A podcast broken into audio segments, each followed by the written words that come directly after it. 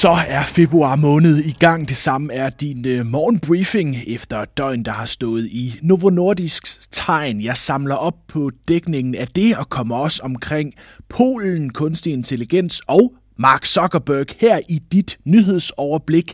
Fra børsen, mit navn er Lasse Ladefod. Vi starter med ugens store finansielle begivenhed, rentemødet i den amerikanske centralbank, der fandt sted i aftes dansk tid. Som ventet holdt centralbanken USA's ledende rente i ro. Den er på øh, 5,5 procent. Selvom inflationen er kommet godt ned i USA, så skal man ikke regne med, at renten bliver sat øh, ned på det næste møde i marts. Sådan lød det fra Jerome Powell på det efterfølgende pressemøde. Based on the meeting today, I would tell you that I don't think it's likely that the committee will reach a level of confidence by the time of the March meeting to identify March as the time to do that. Og lige præcis den sætning, jeg lige har afspillet, den skuffede mange investorer, som havde sat næsen op efter, at øh, Fed skulle være på vej med en masse rentesænkninger ganske snart. Derfor blev aktien også sendt ned i går. Jeg giver et overblik over dem om lidt. Og så til Dansk Erhvervslivs flagskib Novo Nordisk, der har fyldt rigtig meget i erhvervsmedierne det seneste døgn. Novo kom onsdag morgen med regnskab, der som ventet slog alle rekorder. Novo omsatte samlet sidste år for 232 milliarder kroner. Det er en vækst på 36 procent.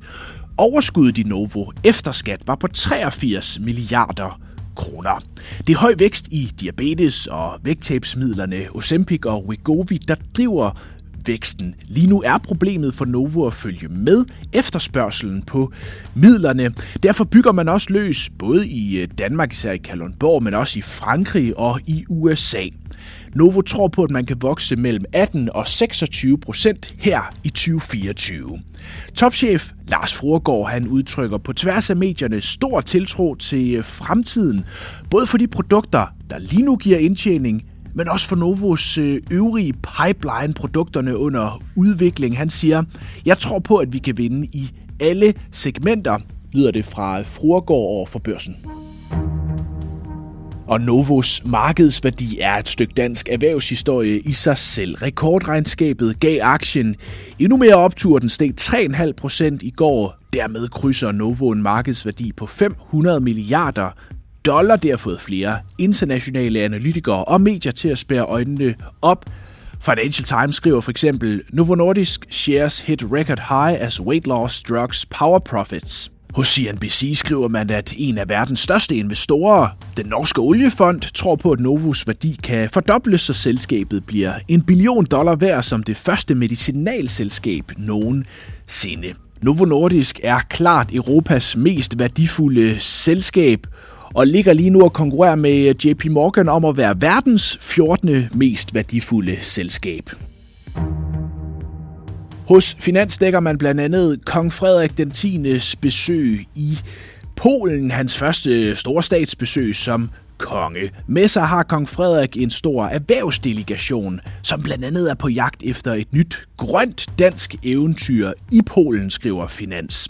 Lars Sandal, topchef i DI, siger, at erhvervsfremstødet er kolossalt vigtigt for dansk erhvervsliv og for den grønne omstilling. Polen står over for at skulle gennemføre meget, meget store omstillinger, siger Lars Sandal til Finans. Han er med kongen i øh, Polen.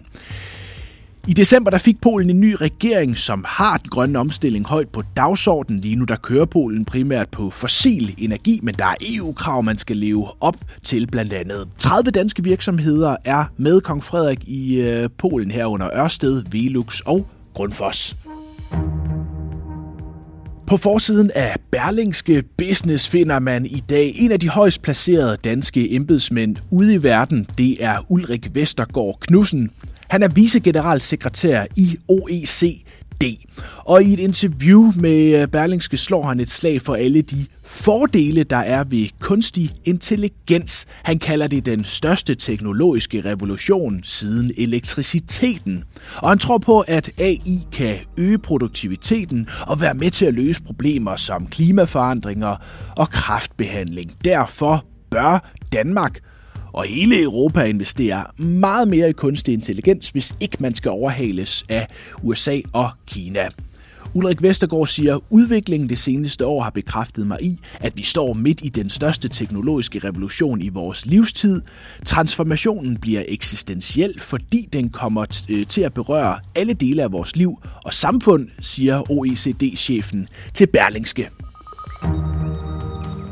Den store danske sushi-kæde Stix Sushi skal have nye ejer den danske kapitalfond MyInvest sælger alle sine aktier i Stixon Sushi til britiske McWin. En kapitalfond, der har specialiseret sig i restaurationsbranchen. MyInvest Invest øh, vil ikke udtale sig om, hvad McWin har betalt for øh, Stiksen Sushi, men ifølge børsens opløsninger er der tale om et beløb på mellem en øh, halv og en hel milliard kroner. MyInvest har ejet Stiksen Sushi siden 2013. Udover rentemødet, så er en af de store internationale historier, at øh, Mark Zuckerberg, Facebook-stifteren, og andre amerikanske tech-chefer onsdag var til krydsforhør i det amerikanske senat om sikkerheden øh, for amerikanske børn og unge på sociale platforme. Til stede var også topcheferne i blandt andet Snapchat og X. Under høringen blev Mark Zuckerberg presset hårdt af senator Josh Hawley, og Zuckerberg endte med at rejse sig op og undskylde offentligt til familier, der har været ofre for grov chikane på f.eks. Facebook og Instagram. They're here, you're on national television. Would you like now to apologize to the victims who have been harmed by your product? Show them the pictures. Would you like to apologize for what you've done to these good people? No one has to go through the types of things your families have had to suffering. Jeg beklager den dårlige lyd her, men det er fordi Zuckerberg han i klippet rejser sig op og vender sig om væk fra mikrofonerne for i stedet at tale direkte til fremmødte familier. Et kig på aktiemarkedet. Investorerne var som sagt skuffet over meldingen fra Jerome Powell om, at et rentehug i marts ikke sådan lige er på tegnebrættet. Det øh, gav særligt stry til tech-aktierne. Nasdaq faldt med 2,2 procent, mens S&P faldt 1,6 procent. En af de største tabere blev Google-aktien Alphabet, der faldt over 7 procent efter sit sløje regnskab den anden aften. I Danmark, der var Novo og også Ørsted med til at trække sig 25 i et plus på samlet 0,7 procent.